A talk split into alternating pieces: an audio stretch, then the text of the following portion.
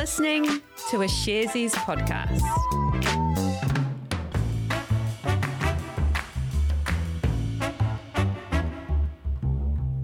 Tēnā tātou katoa, it's Thursday the 3rd of February. You're listening to Recap, made for you by Sharesies. And Sharesies is a wealth development platform where our purpose is to create financial empowerment for everyone. Here is the disclaimer.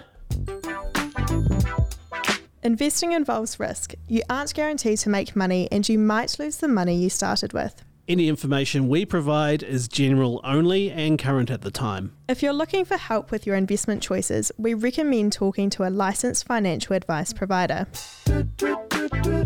G'day there, Alice. Hey Jose, how are you? Quite well, thank you. I was just saying just before we hit record that it's very hot in this small room. Auckland is, is boiling. Yeah, yeah, it's quite the same here. But you had some sort of question to ask me, didn't you? Yes, I did. I we're, we're going to be talking, uh, going back to the Spotify well. I know that you and Crystal talked about it on Monday, and I we're going to be talking about controversy because that's what it was. But I've always had the question, and I've always wanted to know: is it pronounced controversy or controversy? I've I always say controversy. So do I. What what was the other one? Controversy. Controversy, but I've heard controversy before. Have you? Yeah, and it sort of bothered me. I kind of just go con- for controversy. I don't know whether it's sort of like a Bond villain, villain controversy kind of pronunciation or something like that. Um, I don't know. I don't know. I, if anybody out there listening wants to get involved and put us in the straight and narrow on that, please feel free, free to write in, leave a voice message. Details are at the end of the podcast. Help me. That's all I ask. I need help because I won't be able to get to sleep tonight thinking about it. But anyway, enough of that. Let's uh, let's let's let's crack on as per usual and talk about the markets. Let's start off close to home, Alice. What has been happening in the New Zealand market today?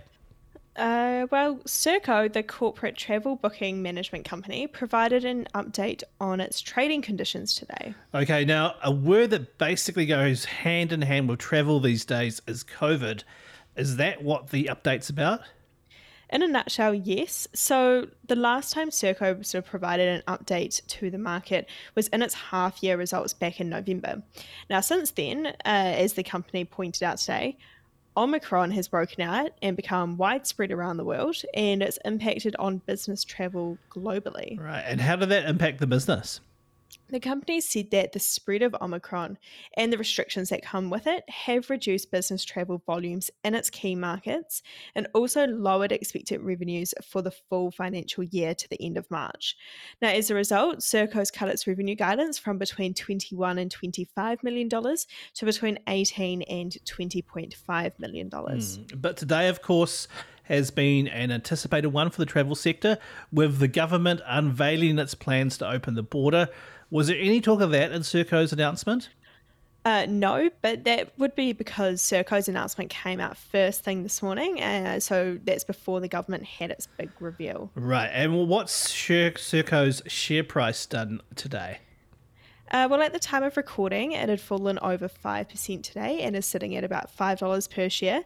Uh, but other travel stocks on the New Zealand Stock Exchange, like Air New Zealand and Tourism Holdings, uh, have generally had a bit of a boost today after the border announcement. Thank you very much, Alice. Let's move into the big fish earnings week part of the show because some more big old US tech giants have released earnings today exciting stuff. So, who are you talking about today? Well, I've gone for the Swedish music streamer Spotify, who dropped their fourth quarter earnings overnight New Zealand time. So, Kristen and I talked about Spotify on Monday in recap, uh, specifically about the controversy. There you go, controversy. okay, yep. Um, around Joe Rogan's podcast and Neil Young's boycott of the platform. So, in the earnings call, did Spotify talk about the controversy? Uh, they did, and we will get to that. But first, let's go over some of Spotify's numbers. For that quarter, the music streamer reported just over three billion in revenue, slipping past the 2.98 billion expected. Uh, adjusted loss per share was minus 23 cents versus the expected 44 cents. Okay, and from what I understand, the company makes its money from uh, paying subscribers. Like I sign up to Spotify and I pay the subscription, uh, or I get the free one and I get ads, and Spotify makes money from those ads. So, how do those two make up overall revenue? Paying subscribers, what Spotify calls premium subscribers, grew by 16% year over year to 180 million of them. That pulled in $2.58 billion, up over 22% from the same period last year. Ad supported revenue was also up, bringing in $443 million, reaching 15% of total revenue, which is the highest it's ever been. And how does Spotify see the next quarter going? In the first quarter of 2022, Spotify expects 418 million monthly active users. Now, that would be an increase of 2.9% over the 406 million users it reported for the fourth quarter. Uh, it expects to add 3 million users to that tally of 180 million premium subscribers.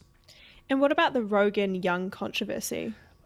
Well, uh, yeah, since you and Crystal talked about it on Monday, Spotify said it would add content advisories to any podcast mentioning COVID 19. And the CEO, Daniel Ek, briefly referred to that in the earnings call, saying that the last few weeks have presented a number of learning opportunities, as he called them. And he also said there was still work to be done. But in response to questions, he said it was too early to tell how big an impact the controversy or controversy would have on subscriber cancellations. Okay, so what impact did this all have on Spotify's share price? I know that sort of last week the price stood around 12%, I think. Yeah, yeah. The price rallied after that at the beginning of this week, reaching a peak of $205.35. But following the earnings call after hours trading, that is uh, separate trading that happens after the normal stock exchange hours, uh, saw the price sitting at $191.92. Cool, thanks, Rose. And I've got another big tech earnings for Oh. today. Oh, excellent. I can't wait. So, we've already talked about Apple, Google's parent company Alphabet, and Microsoft. I am going to guess it's either Meta or Amazon. Yep, so Meta, the company formerly known as Facebook, posted its quarterly earnings today in the US just as markets closed. So, in fact, this is the first time that Meta's released an earnings report under its new bra- brand. Right, yeah. And can you just run me through why the company rebranded? Sure. So Meta changed its name from Facebook um, at the towards the end of last year to better reflect its broader offerings as a company, because it does more than just running the Facebook social media platform. Meta thinks of itself sort of in in two divisions. The first being the family of apps, which encompasses Facebook. Instagram, Messenger, and WhatsApp. Then the second part is virtual reality labs. So this is the space that Meta is trying to grow and is developing. It wants to. Um, this includes like the augmented and virtual reality uh, related consumer hardware, software, and content, including um, wanting to build the metaverse. Cool. Thanks for that refresher. So, what what's happened with Meta's results today? So Meta made 33.6 billion US dollars in revenue for the quarter to the end of December. That came in just higher than analyst expectations and was a 20% increase from the same period a year earlier.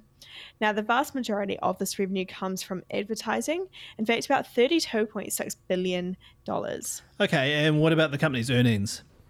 Well, those actually missed analyst expectations. Uh, the company made a $10.3 billion profit in the quarter, uh, but that's an 8% decline on the $11.2 billion profit um, a year earlier.